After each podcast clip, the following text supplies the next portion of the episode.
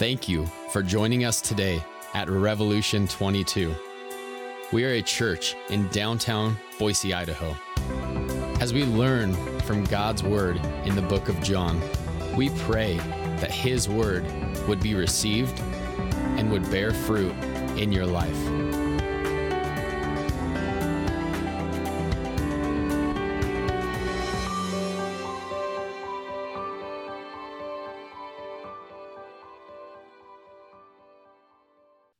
Special guest, Dr. Derek Voorhees, the president of Boise Bible College, to bring the message today. Welcome, Doctor. Good morning. Good morning. It's so good to be here with you all. I'm privileged to have the opportunity to have made a connection with both churches, now one. So, privileged to relieve John on occasion when at City Church on, on a weekend, maybe he needed to take a break, and also Bren. And now they're both gone. And so, with the church merger, it's privileged to be here with all of you. And man, I love this. I love the beauty of the bride coming together like this. And blessings to you all in this in this journey together. Uh, may it be a glorious testament to to Boise about how God's people collaborate and work. So I, I'm grateful for this church in so many ways. In, in 1949, Huffy, the company that makes bikes, they invented training wheels. Training wheels transformed how generations of kids would learn to ride a bike. Maybe you learned how to ride a bike with training wheels. Training wheels help, you know, prevent kids from tipping over, from falling, from wiping out, from getting hurt. And then and then once they kind of get their balance, you know, on, on that bike and kind of get used to riding where the training wheels aren't are necessary, then it's it's time to remove the training wheels and set them aside. And, and then a whole sort of emotion, set of emotions gets gets introduced, like thrill and terror all at once. I remember when the training wheels were t- taken off my bike, I remember wiping out my neighbor's bush. So that has stuck, if that tells you, right? So there's this element of, of season where the training wheels come off. And I think that's a, actually a decent metaphor for, for Christian discipleship. That actually, in our journey of, of following Jesus and the process of becoming more like Christ, training wheels get taken off at some point in our journey to ride this path set before us that God has for us. And it's kind of like spiritual adulting. and it's a process that we're in for a while when those training wheels comes off that we are kind of forced to that moment to think the way Jesus thinks and to really live the way Jesus lives. And in this ride, I think what Jesus wants us to do is, is not just enjoy the, the breeze in our face, but actually be more aware of the people around us as we're on this ride. And I think the training wheels force us to do otherwise. And so removing us, actually, I think Jesus kind of focuses in on us. His three year ministry, with when he's here on earth, he'll develop his 12 proteges, and he wants them to take notice of people. They certainly have, a, have an idea of the kingdom and that mission that Jesus is on. They've joined that. But he really wants them to really take notice and to be mindful of and to care about all kinds of people, about every person. I mean, these men are pretty passionate, or they wouldn't have committed their life to Jesus. They commit, they're passionate to be with Jesus, to see his kingdom come. And then we get to John 4, where the training wheels are taken off.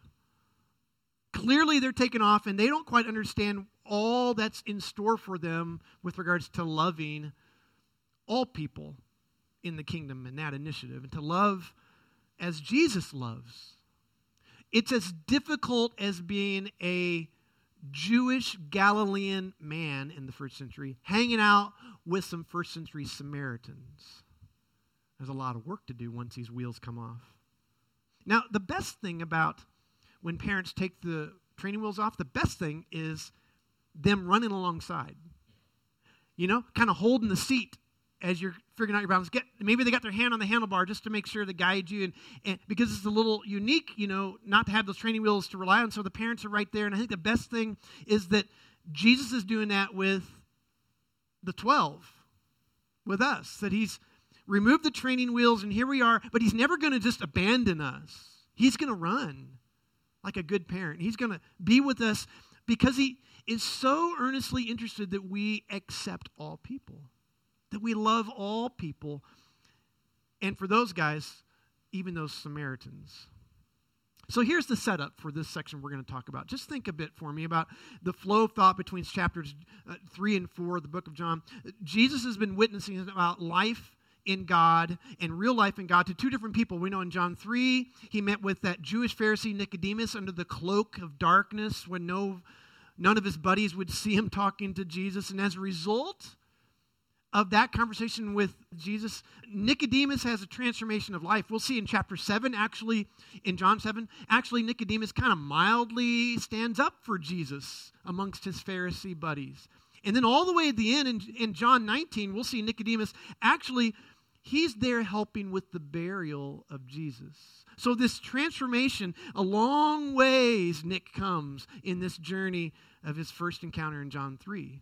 But then there's a second person that Jesus witnesses about God's real life to. And the second person is that multiple times wedded woman at the well, Jacob's well, that uh, in broad daylight in chapter 4 had this conversation about what life in God really is about. And as a result of that conversation, as you know, if you've been here the last couple weeks, the whole town is now coming out to, uh, to see Jesus. Now, we need to bear in mind some things. Just to remind you, I'm sure Brent has touched on some of this. At Jacob's well, in that conversation that Jesus has with that Samaritan woman, we need to recall some of the historic tension that exists with Jesus and, and the 12 in Samaria. Even verse 9 says the Jews and Samaritans don't associate with one another. What's going on with that? Well, a little history here. It actually, the rift kind of began all the way back with the Assyrians. In 722 BC, when the Assyrians came and they, in, in conquest, they took over the northern part of the kingdom of Israel. And in part of their colonizing of it is they deported the people groups of that part throughout the whole conquered territory. I mean, it's, it's a strategy of war where you mix up all the people so they can't have enough power to revolt, so you minimize the result by blending them out. And the Samaritans kind of got caught in the middle. All of a sudden, the Samaritans, kind of in the middle of Samaria, all of a sudden have brand new neighbors imported next door Assyrian neighbors, non Jewish neighbors, pagan people. And so, over years, over centuries, they begin to compromise. They know the Old Testament. They begin to kind of compromise some of their morals, like intermarrying with non Jewish people, like Assyrians. And this remnant kind of gets formed of this half breed between Jewish and Samaritan blood. For generations, it's born with this mixed blood of non Jewish blood flowing through the veins of these Samaritans. So they're kind of looked at as this half breed, second than, less than. You know, the Samaritans had their own, their whole, they had their own Old Testament. They had their own priesthood. They had their own temple where they worshiped God at Mount Gerizim. And then everything heightens up about 100 years before Jesus comes. The priest from Jerusalem, John Hyrcanus, he destroys Samaritan's temple, Mount Gerizim, and the capital city of Samaria. And so you see Jesus, a good Jew, and his 12 good buddies, good Galilean Jews, going into a territory where there's history. I mean, like historic animosity. And I think this is more than on the surface of the pages of John 4. There's racial tension, moral tension, political strain. And you know why Bryn spent two weeks on John 4? Because there's a lot of theology in this too. John 4 is a very thick theological chapter between this the conversation between Jesus and this woman at the well. But in it is filled with opportunities. Opportunities for God to reveal himself through Jesus. That God's an impartial God A couple things happen.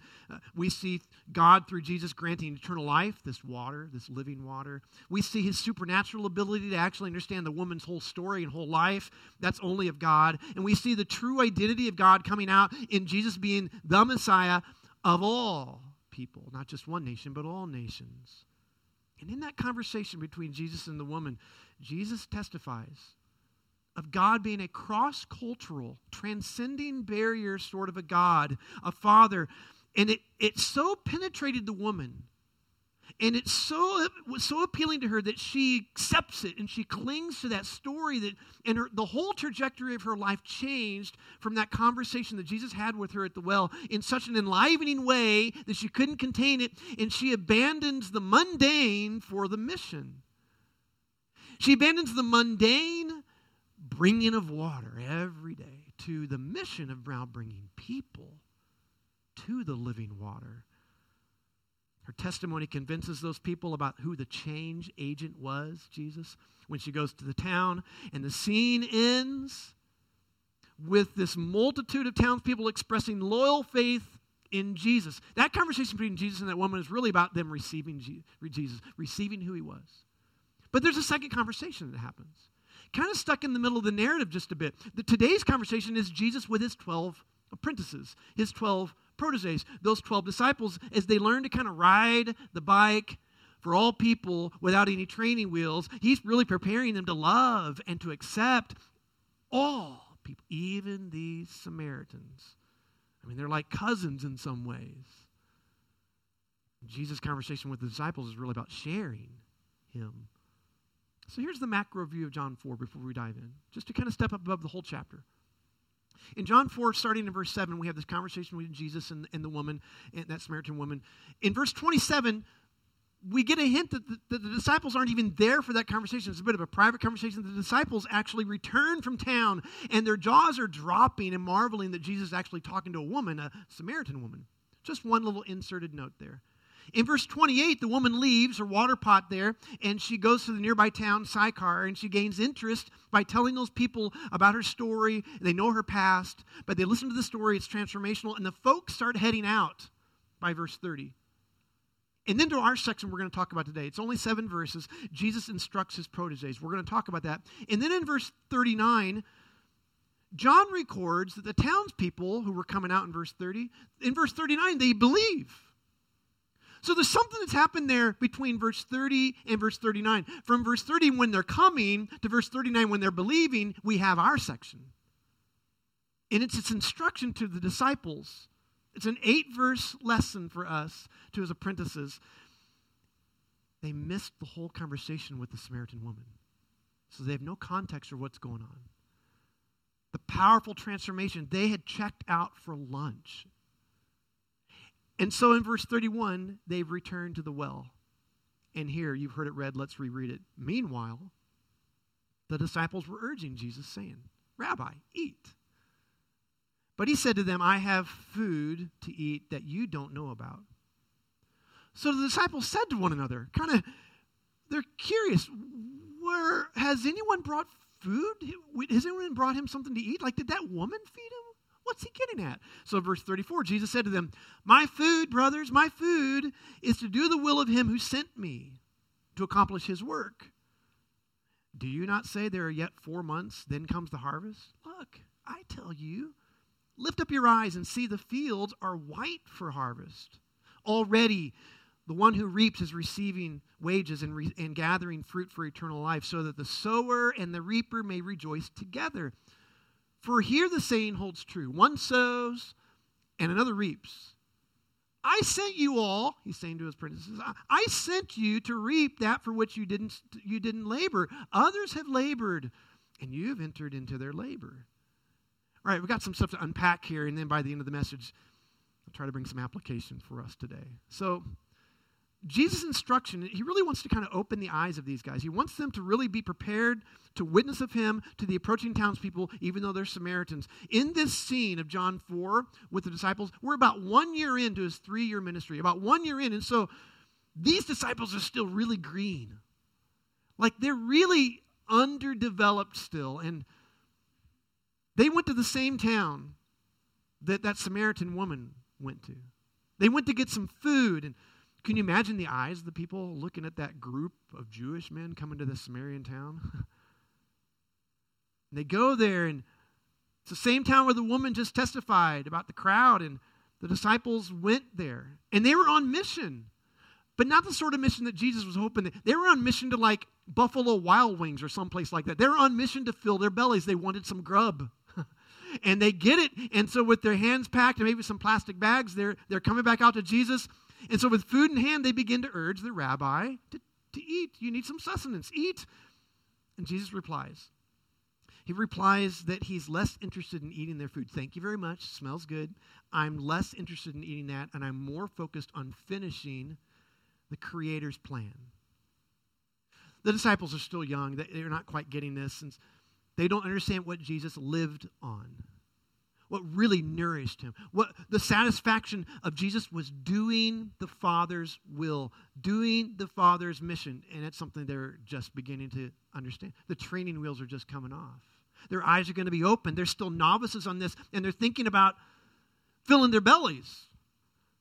But Jesus, the master teacher, he takes that idea, the literal idea of food, and maybe somewhat unplanned, he takes the literal idea of food and he develops this figurative reference about the fruit of the gospel in the woman, the greater satisfaction that he has than any of the leftovers from the disciples, that those people are coming. Jesus is about to feast on the Samaritan folks coming to receive eternal life. And he wants his apprentices to be hungry for that. Jesus definitely seeks a different type of satisfaction. In verse 34, his obedience to the Father, that's deeply satisfying to Jesus.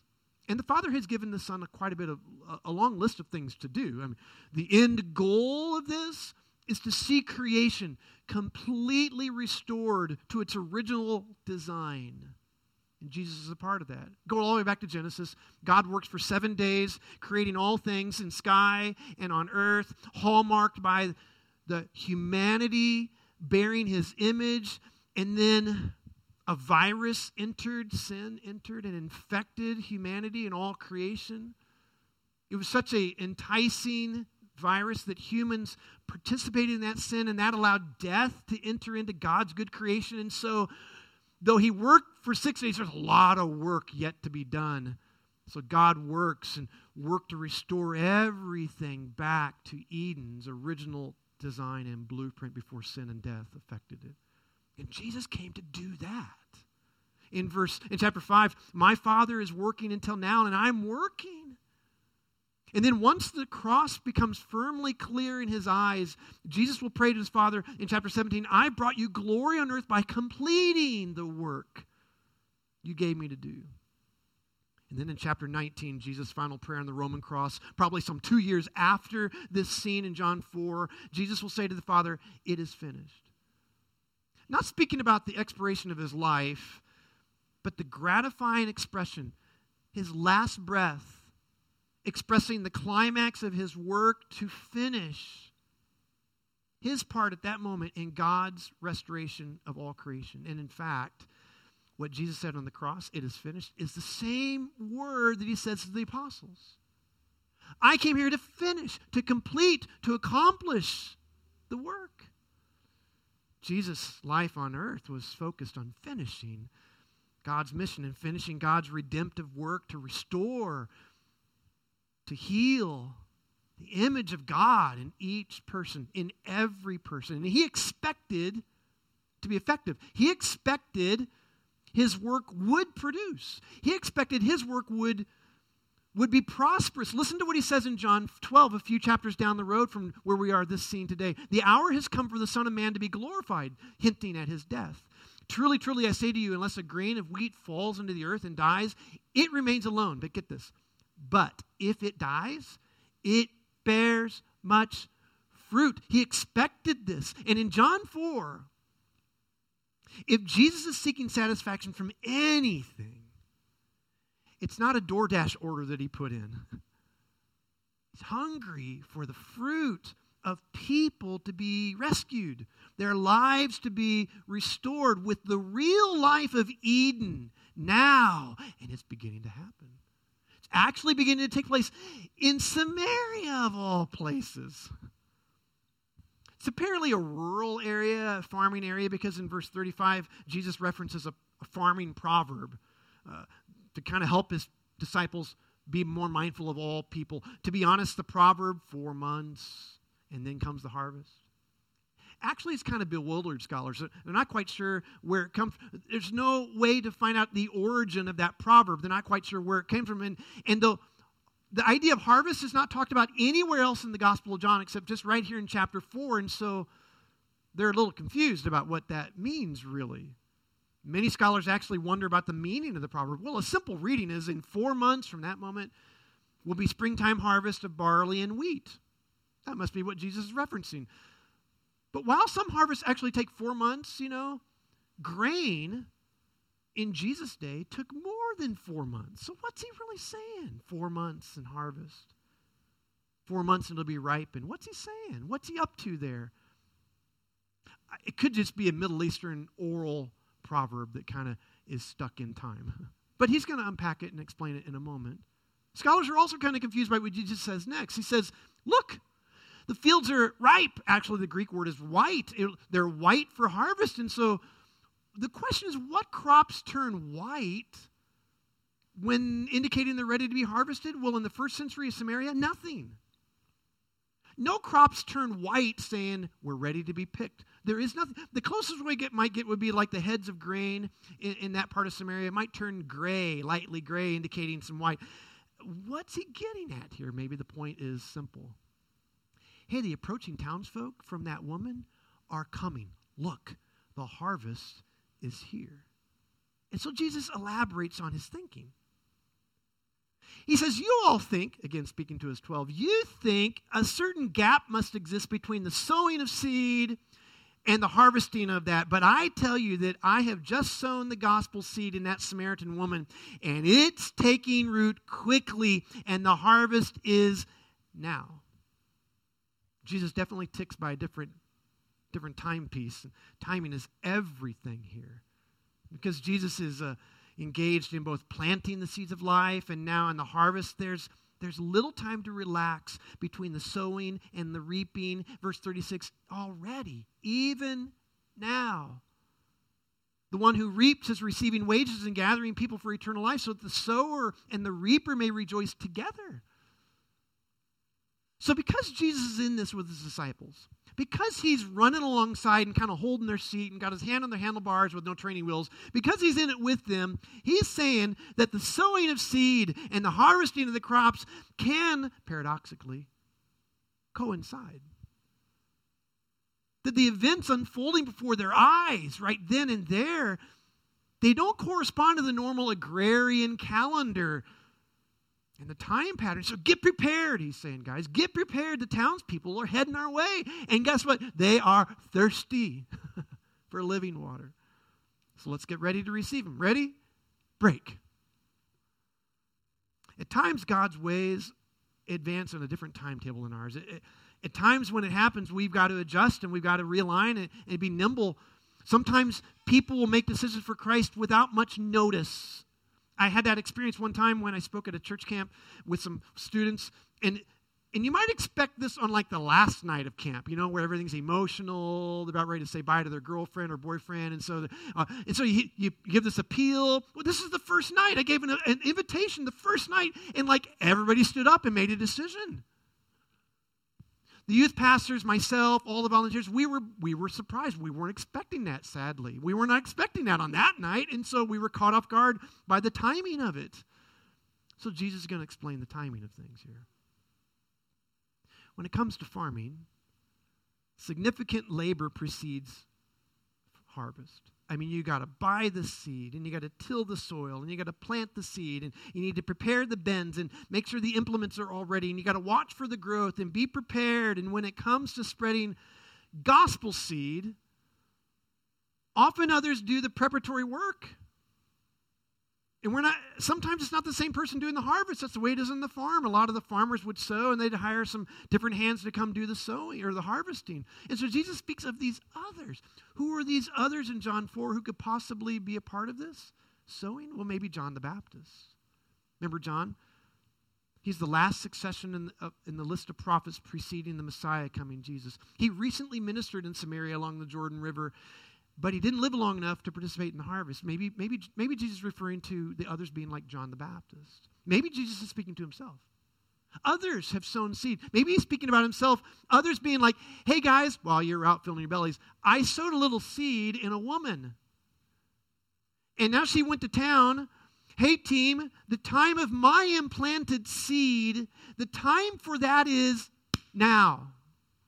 Not four months, a couple hours it's producing.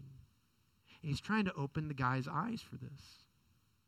Usually, the saying one sows, another reaps, it points to that kind of sad inequality. Maybe you've been there. You know, the one who sows the seed, he casts the vision of the gospel. But whatever, maybe they move or the people that receive the seed moved. And, and a lot of times the sower never really gets to see the result of the crop, while another person happens to be right there by that person and and sees the joy of the fruit of the harvest and leads them to accept Jesus. But Jesus is saying that timing of, you know, the sower, maybe months or years before, and the harvester actually is now. It's compacted. It's like, hey guys, it's like right here, right now. The fields are ready now, like ready for gathering. And Jesus has planted into that woman, and now the harvest of the townspeople is like just hours old. So, team, hey, hey, get ready. Are you hearing this? Even now. All that's about to happen with the Samaritan folk coming to Jesus. And, and I think Jesus is doing something with these 12. He's not just talking about the immediate harvest, he's hinting at, and this is an example of maybe a sample, maybe a bit of an hors d'oeuvre of the future end time harvest. He's going to give them a taste of what the end will be of all nations. And here it's one nation. So get it. Jesus is giving his disciples a glimpse into the future, I think, a hint into that future gloriously restored Eden on earth and the prosperity of Eden, the way it was designed for streams of blessing to flow from God's, God's presence to all nations. He's giving a glimpse at a promise that the prophet Isaiah spoke of in Amos 9. Sorry, Amos 9. The days are coming, Amos wrote. The when the reaper will be overtaken by the plowman and the planter by the one treading group, grapes. The colorful image prefigures this miraculous, unceasing prosperity of lives restored. Jesus seems to be saying that that eschatological idea that Amos was hinting at and that I'm hinting at right here, that end of the world idea, that age has now dawned here, right now, in Samaria, through me, cross culturally. His disciples are involved right here, right now, with the joy of something now, but something not yet. In this international harvest, now, real symbol for future hope. And Jesus is also calling to mind another reality that others are needed others to be involved in sowing seed, not just John the Baptist, not just Jesus, not just the 12, but this pivots into our world that the others actually could be you and I. That both sower and reaper or harvester are equally essential to the harvest overall right now, but it's definitely in the end. He's preparing us to be expectant of the end and that harvest in the end. Jesus lives with different expectations than we do. He's clearly expecting something of us. He's expecting something of us to participate in helping people, all people, anybody, find wholeness again. Find real life in His new creation.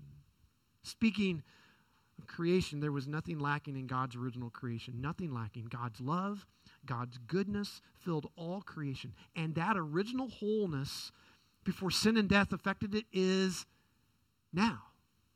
It's now found in Jesus amongst multi ethnic people. And the key is, He's with us. Run alongside us in this whole endeavor for new creation of all tribes and all tongues and all nations. And so, therefore, is this real evangelism is this real cooperative effort between God's preparatory work and what God does through people prior to us and our witness to what He's doing and has done to restore anyone to him. You know, indeed, in John 4, there are countless parallels to the Jewish Samaritan enmity and strife. Countless parallels w- where peoples are divided by racial and ethnic barriers. I'm privileged to teach at the college, and one of the things I ask the colleges is so, what if this chapter wasn't in our Bibles? What would we not know? I wonder if John 4 is in our Bibles for us to understand that that interaction with cross cultural people is so important and it's challenging. It's not the person from the radically different culture on the other side of the planet, 12 zone, time zones away. Actually, it's our neighbor. The neighbor right in our same zip code or street likely still speaking the same language, maybe a different skin color, maybe there's different cultural uh, elements or values, different ancestry, a different history, different customs, different from one's own life, and maybe even not even expecting or accepting you and your idea of Jesus. Jesus is definitely impartial.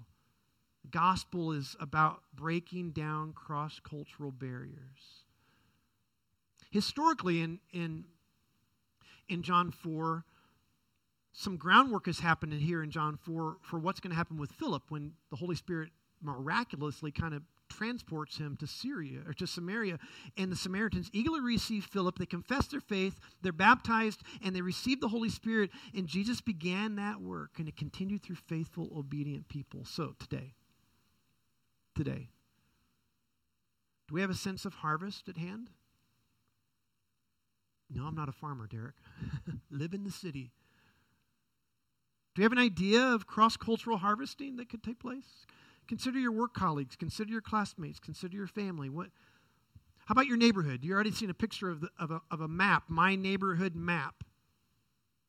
What if you got a piece of paper and you put your house in the middle of it and you started filling in the blanks of people right around you? Could be your apartment, your condominium. Let's just keep it in your neighborhood, though, where you live and sleep. Maybe where you. But put in put the names of the people right, right around you. Do you know their names? Go back just one more slide. Go back one, one more slide. Keep that up there. Do you know the names of the people right around? Could you fill a sheet in like this? Well, it's a married couple with a dog. Do you know any names? yeah, they got 2.5 kids. Do you know any names? I mean, this is the way it has to start. Where we begin to imagine the harvest of people that I don't just kind of kind of know who they are and the kind of car they ride or the bike they ride or what they like to do when they get off work, but imagine imagine sowing seed onto the soil of that person's heart. We got to begin imagining it. Or reaping, harvesting faith that they might have in Jesus. Imagine how how do we start? How do I begin to love and to care for them? Well, you jot their names down on this piece of paper and you stick it on your fridge or in your mirror, your mirror in your bathroom where you see it regularly, and you and then you notice those people as they walk to the mailbox, as they're walking their dog, as they're out running, and you maybe in the flower bed or mowing, and you intentionally walk across the street, walk across the, the sidewalk, call them out by name because you got your cheat sheet, you got their name. And you say, hey, not neighbor, but hey, Dave, my neighbor. Hey, Jane, Dave's wife. And you do that over and over and over and over and over. Actually, yesterday, just real life story. was going out to get to my mail. Guess who was walking out? Jane. To get her mail. Can I just be honest? I paused. And then I kept going. Because I had to, like, what am I going to say? Got it. All I said was, Hey, Jane, how's Dave? I knew he was not feeling good. He's getting along. That was it. You do those little droplets all along because you're building this idea for a, a trusted relationship, and you have those interse- in, intentional intersections across the street, over the backyard fence, in their driveway, in your driveway, and you're what you're doing is you're really learning how to pray for them by name. Because you're learning their stuff and you now listen, this is not an evangelism scheme to win them to the Lord. I'm not I'm not proposing it. I'm just saying, what if we became better neighbors? Like Jesus said it, like be a good neighbor, not State Farm. Jesus said that first.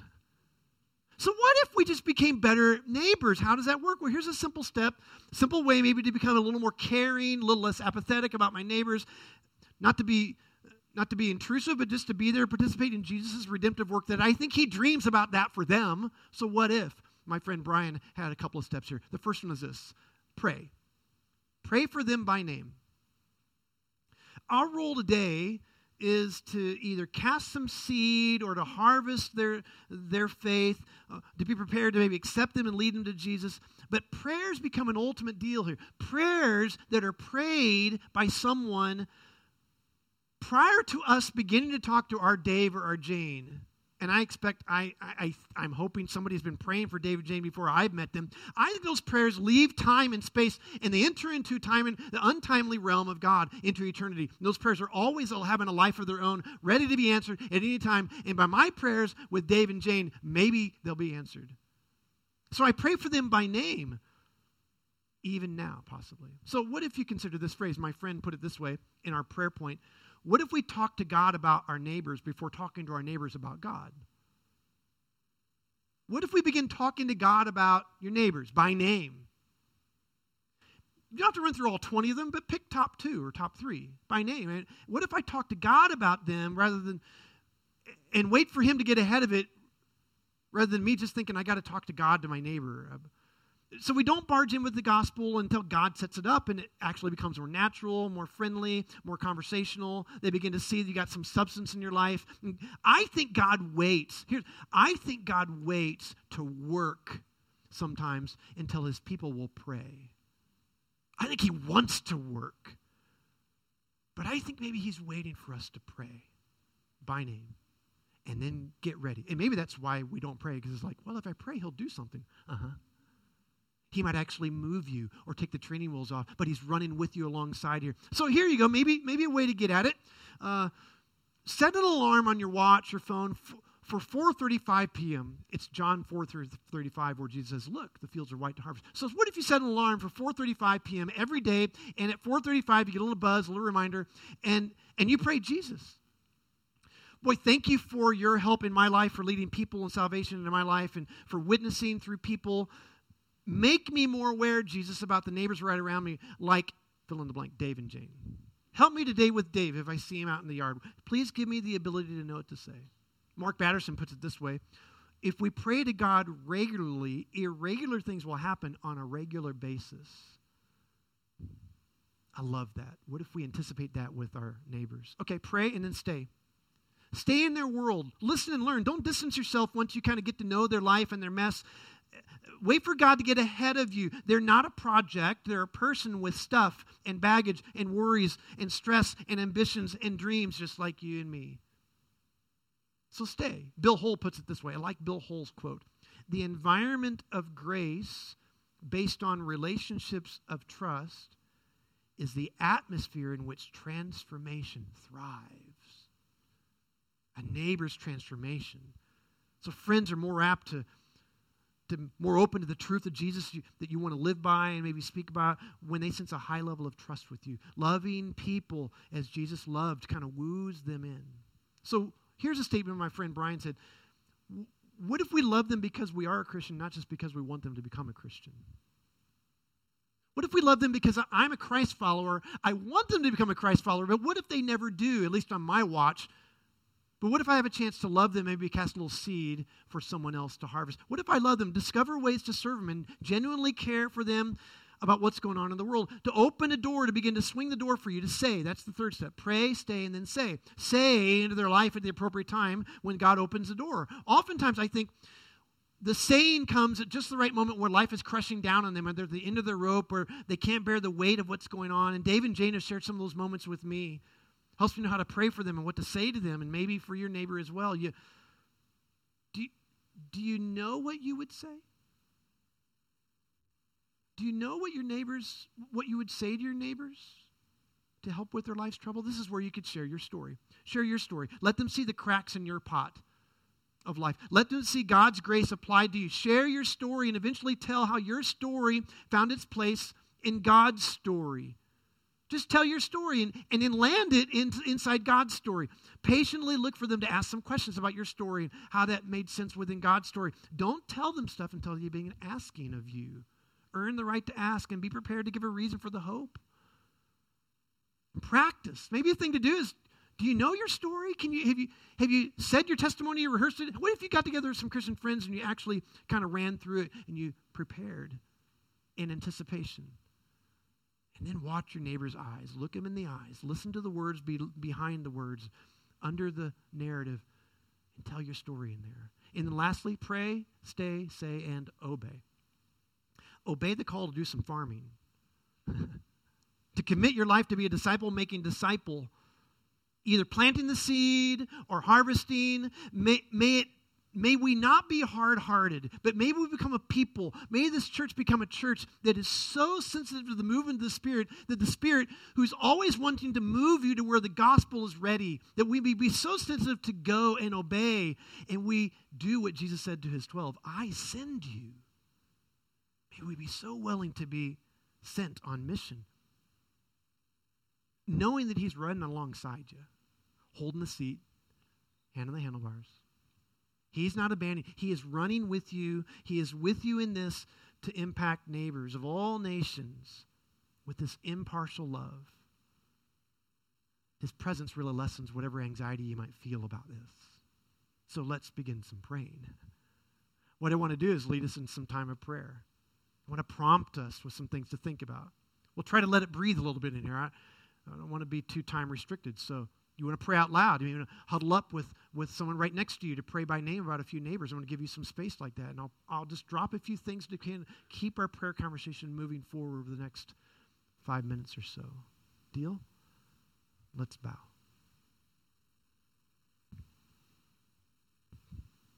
Just start right now with thanking God for the neighborhood you live in, the house, the apartment, the condo, the place you're in. Thanking Him for the neighbors that are right around you. Can you picture them?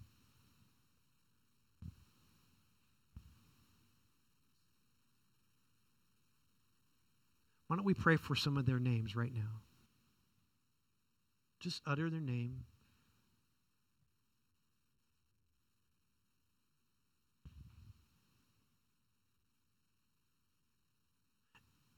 Talk to God about your feelings of casting some seed into those conversations with a neighbor. Can you imagine? Can you see?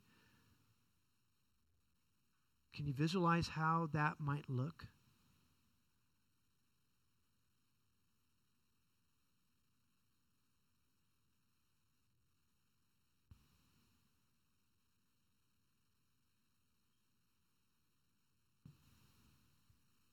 Talk to God about your neighbor by name and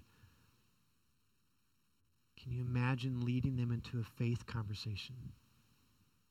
What would you talk to God about regarding that with that one neighbor?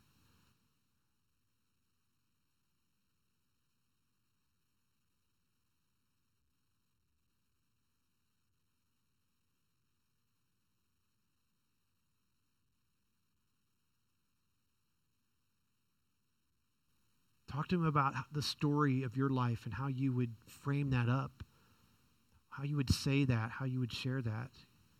Can you mm-hmm. imagine holding a conversation telling your story of God's touch of grace? Imagine your neighbor's reaction to that. Talk to him about that.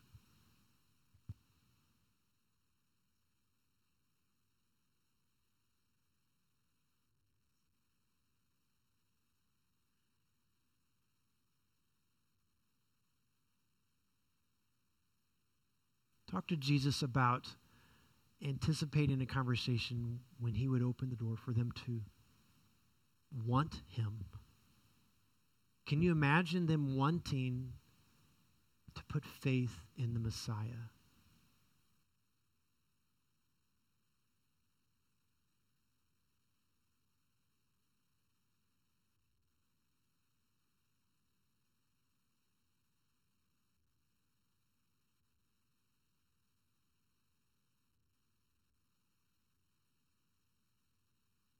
Okay, back to your neighbor's name or names. Pray for their eternal salvation. And pray a willing prayer of obedience that you would like to be a part of that.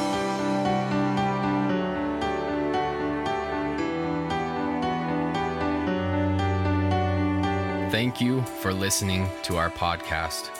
We hope it was a blessing to you. Please visit revolution22.org to find out more information about our church. We remind you to continue to value community. We pray that God's Word has drawn you closer to Him and that you may continue